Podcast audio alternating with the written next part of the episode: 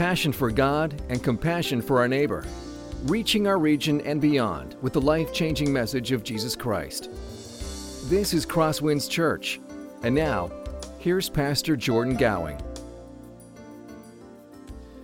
All right, we're going to be in Philippians uh, this morning, Philippians 3 10 through 16. Last week we were in uh, verses 1 through 11. And uh, so we're going to actually be covering verses 10 and 11 again this morning uh, because they kind of serve as a bit of a hinge verse um, in, in, our passage and in, in really in Philippians 3. Last week, um, as I kind of alluded to earlier, we, we kind of focus on uh, the, the confidence that we can have before God um, on the day of judgment. And, and where are we placing that confidence? And, and the Apostle Paul, as he's discussing this, really kind of says, Hey, I've tried everything. I, have I've done all of the, the good things uh, that you would expect um, that, that someone who is a religious person to do. And uh, they're, they're really good things. I, I, I, earnestly desired to know God. I, I practiced all of these, uh, kept all of these religious practices. And at the end of the day, the Apostle Paul says that this amounted me nothing. That everything that I counted as gain, I actually now count as loss for the sake of knowing Jesus Christ. Philippians 3 1 through 11 is a very powerful passage. We see the Apostle Paul's heart on display in a very real way. He's kind of describing his, his conversion. He's describing how God has been at work and, and transforming his, his viewpoints from putting his confidence in the things that he does and instead now in, in Jesus Christ alone. And I don't know about you, but as I read that passage, those verses, it is really easy to, to read through Philippians 3 1 through 11 and to reach a conclusion that, man, this is a person who's arrived. This is a person who has it all figured out. This is a person who, who has all of their ducks in a row. That, that, man, if I could be like someone, it'd be like the Apostle Paul because I don't see anything wrong with him. Now, that makes me think of, of a time um, shortly after my conversion, after I, I became a Christian. I was a high schooler. Um, I, was, I was in a Bible study with a number of other high schoolers. And, and uh, this was about two or three months after I had become a Christian.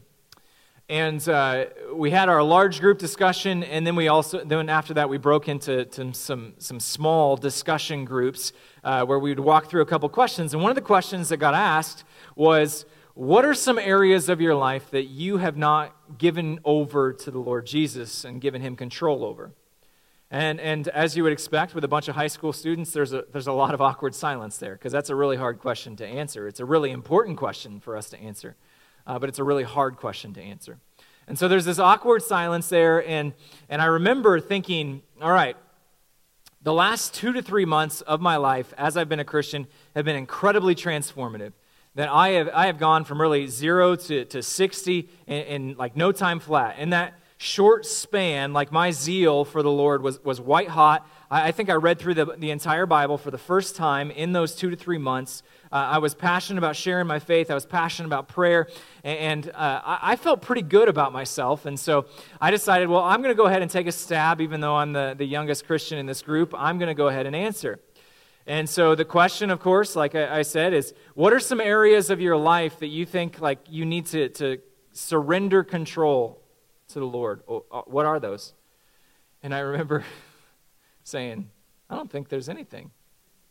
I think I got this pretty, pretty figured out. I, am serving in church as, as much as I, I possibly can. Uh, Jesus has, has taken really control of my life. I love him, he loves me. Um, I don't swear anymore. I, I, I, I help out whenever I, I can. I, I, I, read my Bible, I pray a lot. I, I think I'm pretty good. And as you would expect, there's this new awkward silence that, that comes up. It's not because people are uncomfortable sharing, they just don't know how to tell Jordan that he's completely um, unaware of himself and of his sin. Uh, but, but thankfully, one of the people in that group, um, he, he had been investing in me, he had been pouring into me uh, for the three months before that, and uh, he didn't just give up on me. Uh, and he didn't make me feel like a terrible person either. He didn't say, Well, Jordan, I know your life pretty well. What about that? And just hit me in all of these areas of struggle. Uh, he, he simply just graciously said, Hey, thanks, Jordan. Um, here are some areas where I struggle. And he used himself as kind of a mirror for my own struggles and my own life. And he said, Hey, you know what, Jordan? I, am someone uh, who, who struggles a lot with, with selfishness. There are many times where I, I think of myself or put myself uh, in front of others. Uh, I, I am a very competitive person, and, and that, is, that is not a, a good thing many times. He said, Hey, there are a lot of times where I'm serving and uh, I'm doing it from impure motives. I, I want people to notice me. I, I want to make uh, other people think that I'm a good person. Frankly, I want God to think I'm a good person. And he goes on and on and on and on and on and lists all of these things. And I remember as, as he lists all of these different areas, I'm like, oh, that's true of me. And that is too. And that is too. And I, and I came away from that conversation just thinking to myself, man, I, I got a long way to go. And that's a lot like this morning's text. Philippians chapter 3, verses 1 through 11, Paul just lays it out and says, Hey, this is my heart's desire. This is my passion. And it'd be really easy for us if we didn't have 12 through 16 to think, I can't even relate to this guy. This is someone who, who doesn't have any issues, doesn't have any struggle, doesn't have any problem. And then we get to 12 through 16. And, and Paul says, I haven't yet obtained perfection. I haven't yet attained every single thing that I long for in my spiritual walk. And, and he, he, he says, uh, Yes, I, I am a mature believer on the one hand, but, but also at the same time, that doesn't mean that I'm perfect. And this morning's passage is really just a question. It's really important for us to, to reflect upon our own lives, and it gives us the tools to do so to ask ourselves Am I a maturing Christian? Notice I say maturing Christian, even though the, the title of this sermon is Am I a Mature Christian? Because I, I think that that's important. Like, it's really hard to say, Yes, I'm a mature Christian, and that's a static word. But am I a maturing Christian? Am I making progress in the faith? Am I moving toward Christ likeness? Is really what Paul is concerned with here. And he looks at his own life and, and he can confidently say, Yes, I am mature. Yes, I have done this. But that doesn't mean I stay put. I continue to pursue, I continue to seek after progress. It, it's significant. If you look at that story that I just uh, shared about myself, um, remember, I, I'm two or three months into the Christian faith at this point. And I thought that I had arrived, that I, that I had everything pretty much figured out. But notice how the Apostle Paul describes what it really looks like to be mature in verse 15. He says this Let those of us who are mature think this way. And we'll come back to what this way means. Let those of us who are mature think this way, and if in anything you think otherwise, God will reveal that also to you. Paul says that there is a certain way that all mature Christians, regardless of where you're from, regardless of how old you may be, regardless of what year you live in, whether it's Philippi in 60 AD or today in 2020, that there are some characteristics that all of us share in common. In contrast, there are those who are not mature in their faith who do not think this way. And I've kind of shown you um, one of the, the things just based off of that story I told from my, from my own self is there are certain things that, that immature Christians will think about themselves or that they will be ignorant to that Paul says, hey, the mature should be thinking this way. And if you're not there, then pursue this type of mindset. In this passage, Paul lays out what that mindset is. He lays out this is how you should think as a mature believer. Gives us uh, really the opportunity to reflect upon our own lives and, and kind of gives us a, a list of questions to do a self assessment. And really, if we were to sum up what it means to be a mature Christian, I think we could put it simply this way Christian maturity is concerned with knowing Jesus and doing whatever it takes to know him more. Christian maturity is concerned with knowing Jesus and doing whatever is necessary in order to know him more. What does it look like for us to be a mature Christian? Well, that's what Paul describes. He looks at his own life and, and he, he says, This is how, how maturity looks in my life. And we're going to walk our way through this text. We're going to uh, look at his own self reflection. Keep that question at the back of your mind Am I a mature Christian? Am I a maturing Christian? And as we work our way through this text, we'll see five marks of maturity in the faith. So uh, let's go ahead and jump into to God's word. Before we do that, I want to pray for us um, this morning. Father, we, uh, we do thank you for your word. We thank you that you speak to us through it. Um, it is such a good gift that we have a God who speaks, a God who has not left us alone to try to figure out how to please you, how to, to find you, but you have revealed to us in your word the path.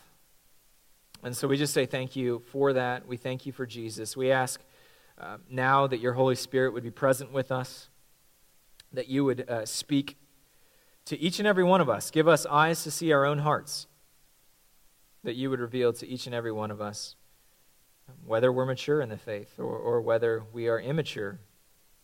But in every situation, in every case, God, I do ask that you would help us to pursue you and to make progress in the faith. That's in Jesus' name we pray. Amen. All right, so uh, verse 10 and 11. I mentioned we're going to look at these two verses again. Uh, verses 10 and 11 kind of give us one of Paul's lifelong goals. And this isn't like some sort of missionary goal or, or the, some sort of task or, or, or initiative that he is pursuing. This is something that's very personal for the Apostle Paul. This isn't about his ministry. This is what he, as a believer, wants in his own spiritual walk. He says this in verses 10 and 11 that I may know him and the power of his resurrection, and may share his sufferings, becoming like him in his death, that by any means possible I may attain the resurrection from the dead. This is kind of the guiding compass of the Apostle Paul's life. If you were to boil down uh, the, the key focus of his life that, that he uses to consider every single action that he takes, every single initiative that he goes on, every, every thought, every endeavor is just considered through these two verses. And we don't have time to cover all of the different phrases here. This is a very rich two verses. I just want to focus on, on two things, two phrases from this verse, or from these two verses that are, that are crucial to understand his goal. First one is this that I may know him that I may know him. This is Paul's chief concern as a, a Christian. It's just to know Jesus. Remember in, Philippians chapter 1, Paul is, is talking about how he's, he's in this season of uncertainty. And in this season of uncertainty, he's not sure if he's going to live or if he's going to be put to death, if he's going to be freed, or if he's going to remain in prison uh, for the sake of the gospel.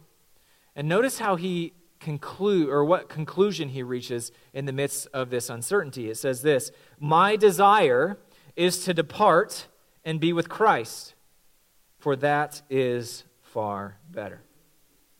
Paul is, is 30 years into his Christian walk at this point, and he says that his sole concern is to know Jesus.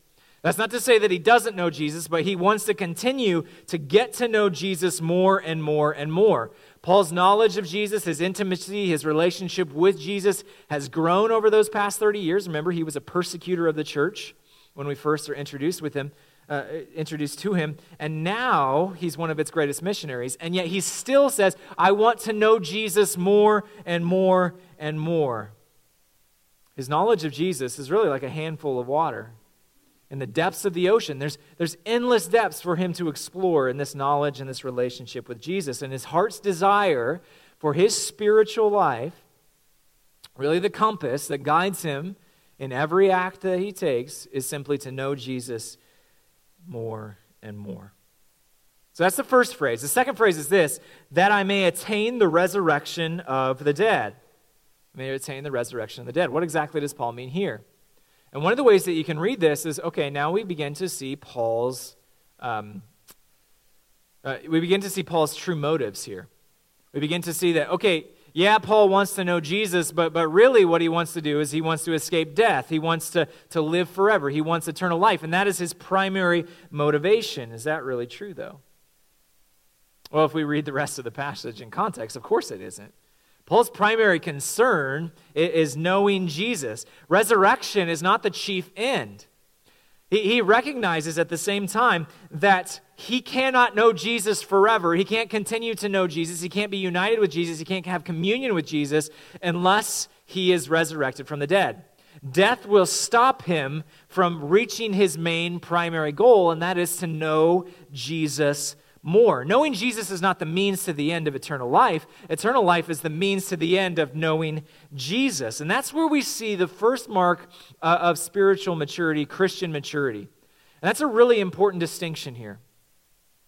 This isn't talking about uh, eternal life as the end goal. Jesus is the end goal. And Paul says, My primary focus of, of my entire life is to know Jesus and to know him forevermore.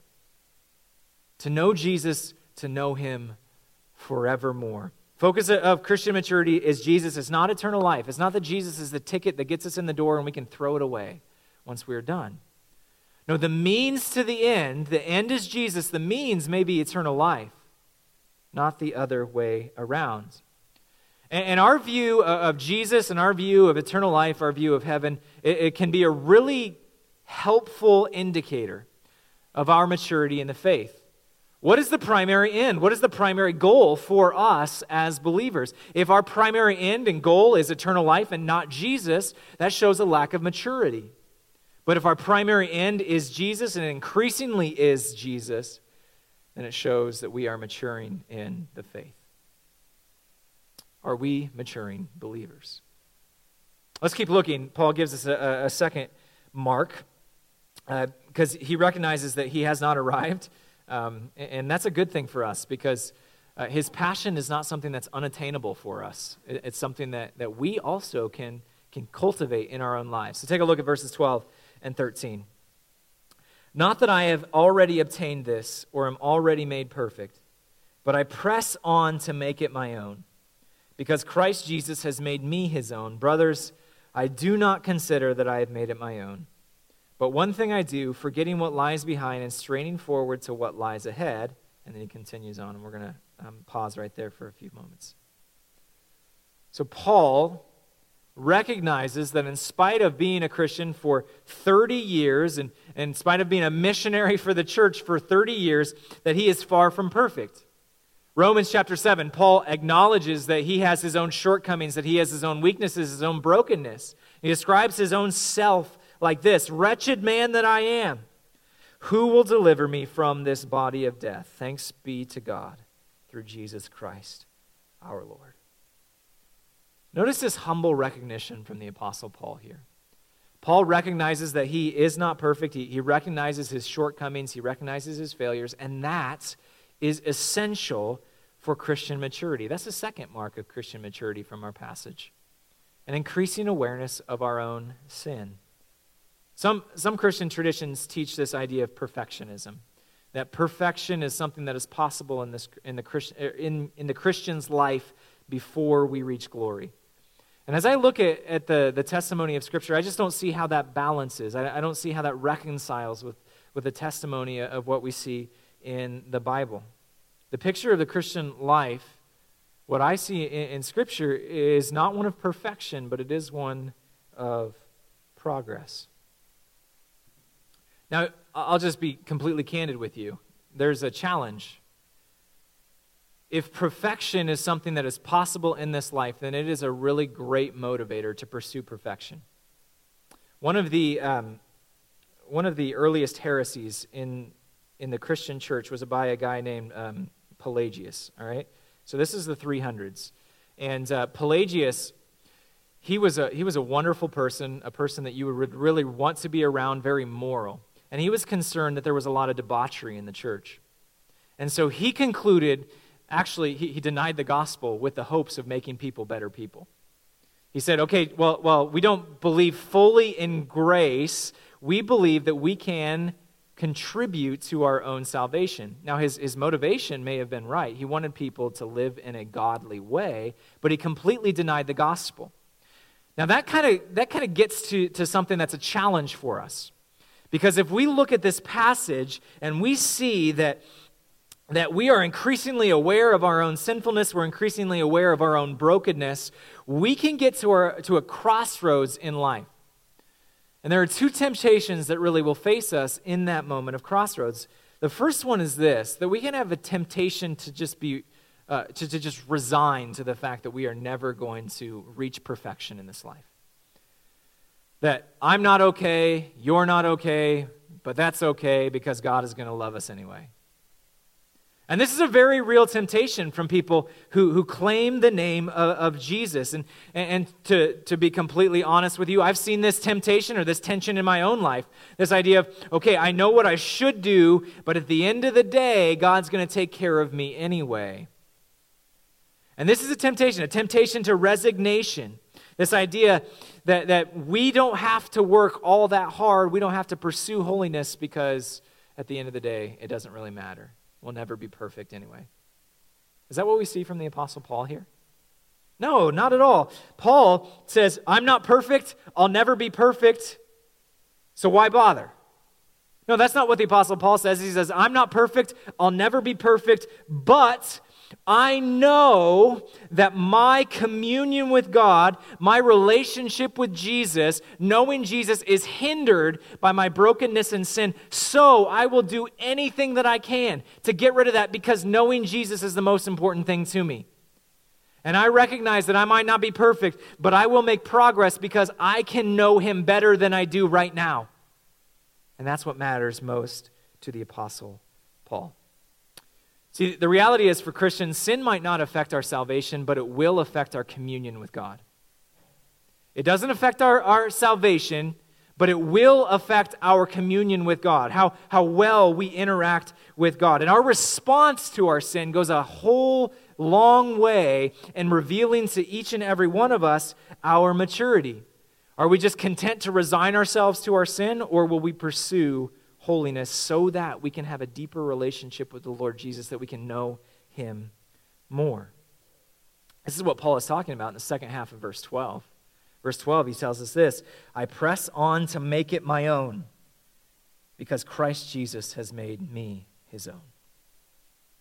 That's the first temptation, this idea of resignation. There's a second temptation, and that is the temptation of looking at our resume. As we become more and more and more aware of, of our sin in our lives, it can be easy to be discouraged. And from that place of discouragement, instead of looking forward, we can begin to look back and say, hey, you know what? I'm, I'm not moving forward as fast as I, I once was, but, but look at all the things I've accomplished in the past. Look at, look at all of the good things that I've done. Look at how God has, has changed me. And, and, it's not a bad thing to rejoice over how God has been at work in the past, but it is a bad thing to take our eyes off of Jesus and begin to look backward and say, okay, this is where I place my confidence and my trust. Throughout this passage, Paul uses this imagery of a race. He's describing a race. He, he considers the Christian life multiple times, actually, in his letters. He uses athletic imagery. And, and he describes the, the, uh, the Christian life like it's a race, and, and runners are, are running for the finish line. And, and in a race, you should never look back. You should, what's the purpose of looking back in a race, especially a shorter race? If you are in the midst of a 100 meter dash and you spend half of your time looking back and saying, hey, look how far I've come, you're not going to, you're not going to get very far. You're, you're not going to go as fast as you possibly can. You're not supposed to admire where you've come or where you come from and how far you've gone, but instead continue to keep your eyes on the prize, on the finish line. And the Apostle Paul says the exact same thing is true here. In the race to, to Jesus, there, there's no point in looking back. We can, we can build off the past, we can rejoice over the past, but if our gaze is fixed on the past rather than on Jesus, then we will stumble and we will fall. Uh, earlier this week, I, I, became aware of a, um, a new album that was released by um, one of my favorite Christian artists, Shane and Shane. And uh, this new album is called Vintage. And uh, Randy and I were actually talking about vintage as a relative term. Um, when they mean vintage, they, they record all of these songs from like the early 2000s, which is when I became a Christian. And, uh, and it was really neat when I first started listening to this. I'm like, okay, yeah, I can, I can sing of your love forever, awesome God, ancient of days. These are songs that I'm familiar with, and they bring me back to those moments when I first became a believer, and those were the songs that we did. And there's nothing wrong with that. But it would be wrong for me to go from that place to a place of saying, man, I wish we had the good old days. I wish that, that things were exactly the way they were back then. Because that's not helpful. The focus should be on Jesus, on the finish line, on the goal. Uh, Philippians 3:13, Paul says exactly this. He says this, "Brothers, I do not consider that I have made it my own, but one thing I do, forgetting what lies behind and straining forward to what lies ahead." Mature Christians should be increasingly aware of their sin, but we have to ask, is that going to lead us to resignation? Oh, it doesn't matter. It's not that big of a deal. Is it going to lead to us just relying on our, our past accomplishments, being content with how far Jesus has brought us, and not saying, well, we need to keep pressing on to know him more? Or, like the Apostle Paul, will it spur us to greater growth in the gospel? How we respond to that goes a long way in showing what kind of believer we are. If we are maturing, if we are making progress, or if we have stagnated. Are you a mature Christian? Verse uh, 14, we see a third mark of maturity. I press on toward the goal for the prize of the upward call of God in Christ Jesus. Here we see that Paul is he's just zealous in his pursuit of Christian maturity. He, he basically says, I'm going to do whatever is necessary to attain the goal. That's really the, uh, the third mark to attain the goal. I will do whatever is necessary. Notice how verse 14 is the culmination of verses 12 through 14. So, verse 10, verse 11, Paul lists his goal. He, he, his goal is to know Jesus and, and to know him forevermore. And then in verse 12, he, he starts to say, Oh, I'm not there yet. And then the second half of verse 12, he says, I press on to make it my own. Notice that language, make it my own. And then he says something really fascinating uh, later in, in verse 12, which we'll come to later. But then in verse 13, he says it again I have not yet made it my own. This is something that I do not yet possess, that, that I have not reached the finish line, that I have not yet reached the goal. And so, if he has not yet reached the goal of fully knowing Jesus, what will he do? Well, verses 13 and 14 give us the answer. But one thing to, I do, this is the, the one focus of, of the Apostle Paul's life. One thing I do, I press on toward the goal for the prize of the upward call of God in Christ Jesus. Paul's concern, his, his zealous pursuit here, is to know Jesus, to know him forevermore. And rather just than just resigning to, to where he is and, and not going any further, Paul opens up his life and says, Hey, I'm an open book, God. And I, I know that you know my heart better than I ever will. And you know that there are certain things that are blocking me from a deeper relationship, a deeper communion with you. And so, if you would just reveal that to me, I promise that I will throw it in the garbage. I will count it as loss for the sake of knowing Christ Jesus, my Lord. Stated positively, it's the exact same thing. Jesus, if there is something that I can be doing that I am not doing right now, reveal it to me, and I will do it so that I can know you more. There's a really interesting parallel that isn't picked up in our English verses here.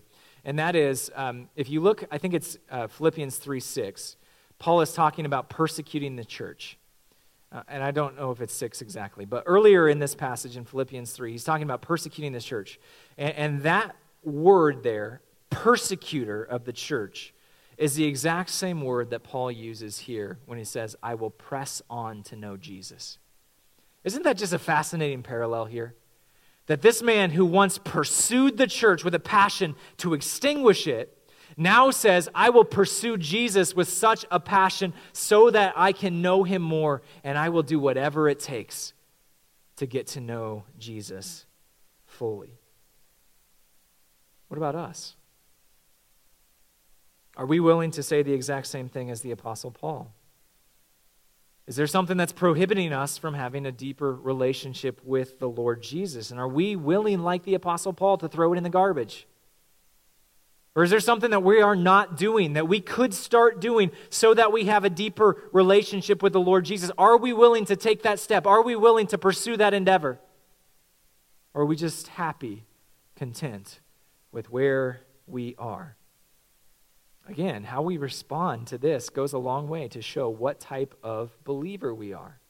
Are we maturing? Are we making progress? Or are we content with where we are? Fourth, mark uh, is found in verse 15. Let those of us who are mature think this way. And if in anything you think otherwise, God will reveal that also to you. We, we've already touched on, on these verses um, kind of at the beginning of our time. This is kind of Paul saying, Hey, I've reached this conclusion that, that everyone who is a mature believer has this in common. These are things that all, all mature believers think. And it doesn't matter uh, where you're from, it doesn't matter um, your, your background, your past, how old you are, um, what, what age you live in. It can be the first century or the 21st century. These are what these are things that, that mature believers have in common. But I want to focus on, on something else that he says, and that's the second part of this verse. Notice that Paul says, if, any, if in anything you think otherwise, God will reveal that also to you. What exactly does Paul mean by that? Well, it seems, it seems like this is what he's saying. Okay, this is what it means to be a mature Christian. You have this goal, like the Apostle Paul, that, that you recognize that you are not perfect, like the Apostle Paul that you will commit to pursuing that deeper relationship with the Lord Jesus, like the Apostle Paul. And if in anything you think otherwise, so there are some people who are Christians, who, who are believers, who do not yet think that way, that are, are not mature in their faith. And he says, God will reveal that also to you. Well, how exactly will God reveal that to you? The answer is found in verse 17. Verse 17, which will um, Pastor Kurt will lead us through next week. Uh, verse 17 says this Brothers, join in imitating me and keep your eyes on those who walk according to the example you have in us. How does an immature believer become a mature believer? Well, Paul tells us right here that if you take the assessment of verses 10 through 14 and you reach this conclusion, it's like, oh, I got a long way to go. Uh, maybe I'm not as mature as I once thought I was. The Apostle Paul says that you should find someone who is mature and follow them. I love the way the Apostle Paul just doesn't have time for, for false humility. He, he doesn't say, well, no one should follow me because I don't really have this thing figured out. I'm not perfect. And Paul recognizes he's not perfect. But he also, at the same time, recognizes that he does have maturity, that he is a mature believer. In 1 Corinthians, he says, Follow me as I follow Christ. I got my eyes fixed on Jesus. You follow me, and you're going to end up with Jesus too. If you follow me, you're going to see my lifestyle, you're going to see my habits, you're going to see my patterns of life. That will show you how to become a mature believer. And really, this is the fourth mark of maturity as Christians, we should be following those who are more mature than us, and we should be helping and investing in those who are less mature. This is what maturity looks like according to the gospel. Is looking to and, and continuing to grow by, by imitating the lives of those who are more mature than us, and also recognizing that my growth in Christ is not just for myself, but instead it is to help others and to bring them along as well. To recognize that God allows other people to really put flesh on, on what it looks like to be a Christian in the 21st century. In, here, in Spencer, Iowa, what exactly does it look like to follow Jesus? How do I serve in the church? How do I use my money? How do I interact with my spouse or my coworkers? How do I do all of these things? Those are things that we can learn from other believers who are mature. And we can show those things to those who are less mature. So ask yourself again are you a maturing believer? Are you looking to those that are, are more mature than you? And are you looking back to see how you can help those who are less mature than you? Paul closes with a warning, verse 16. Only let us hold true to what we have attained. Paul reaches the end of this section and he just gives a simple warning don't grow complacent. Don't grow complacent. Don't rest on, don't rely on past accomplishments. Keep moving forward. Because here's the reality the Christian life, I, I love this imagery. A, a, a pastor used this, and it's really stuck with me.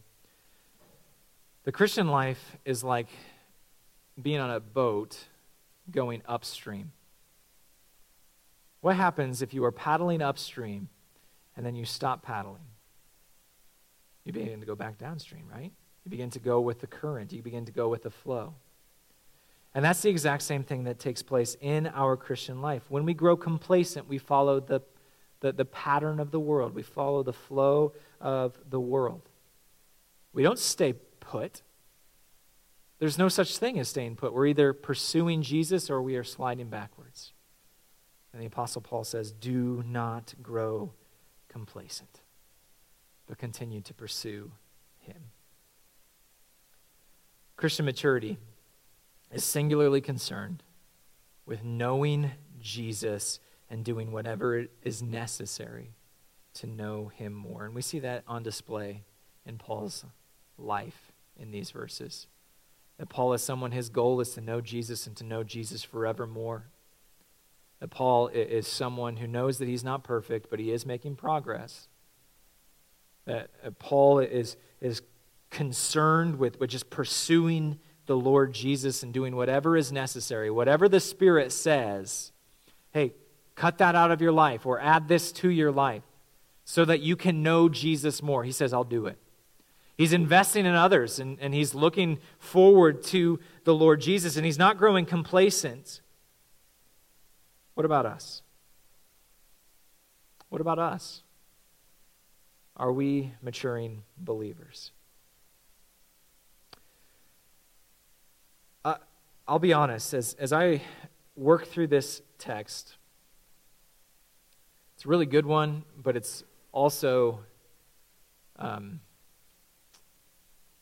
it's kind of a dangerous one. And here's, here's what I mean by that. Last week we looked at verses 1 through 11. Verses 1 through 11 are all about this idea that there is nothing we can do to earn our salvation, nothing we can do to, to earn our status before God, that to, to place our confidence in any place else other than the Lord Jesus is completely useless. It's folly. And it can be really easy to see this passage and the charge from the Apostle Paul's life to press on to know Jesus, to do whatever is necessary to know Jesus more. And to take our eyes off of Jesus and begin to shift our eyes downward and begin to think, okay, now I'm a mature Christian. Now I'm a mature believer because I'm doing this and this and this and this, and I'm not doing that or that or that. Is there a dissonance here between this passage and the one that comes before it? And the answer, of course, is no. Um, there's two phrases in this passage I just want to highlight. First one, verse 14. Notice how Paul describes the prize of knowing Jesus more. Describes it as the upward call of God in Christ Jesus. The upward call of God in Christ Jesus.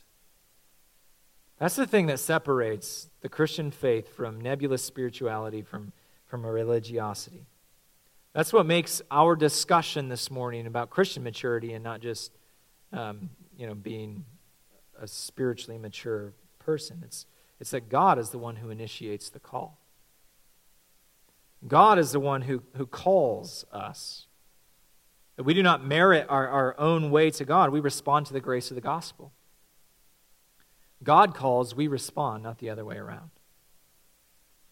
That's the first phrase. The second phrase is one that's even more powerful to me. It's um, Paul's motivation for Christian maturity in verse 12. His motivation in verse 12. So let's go ahead and throw verse 12 up. I press on to make it my own.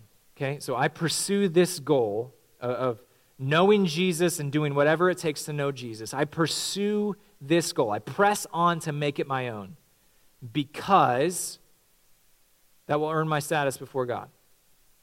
No, that's not what he says. because Christ Jesus has made me his own. Jesus has already made Paul his own.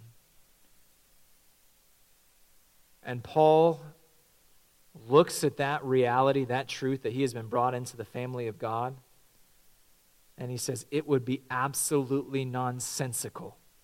It would be completely off target if I were to just say, okay, I'll see you in 60 years or so. Paul says, if you have laid hold of me and called me your own, then I will do whatever I can to pursue this relationship with you and make you my own. Christian maturity is singularly concerned with knowing Jesus and doing whatever it takes to know him more. Are you mature? Are you maturing in the faith? Let's pray.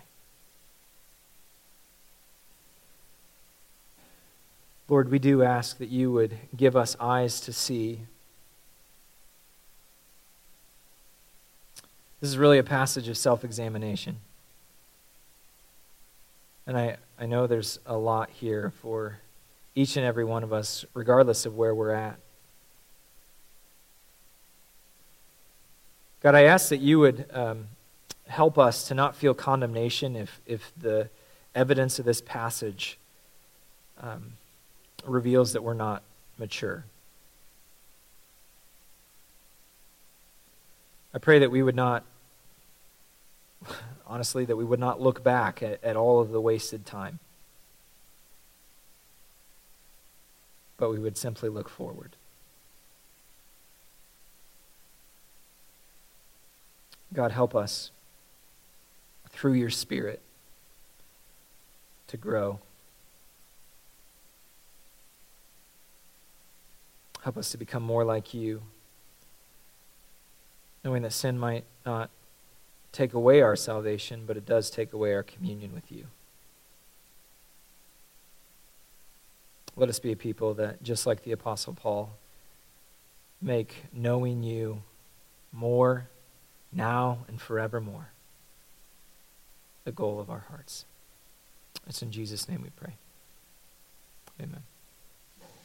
This has been a presentation of Crosswinds Church. More of Pastor Jordan's sermons can be found online at crosswinds.tv. Thanks for being with us, and may God continue to enrich your life.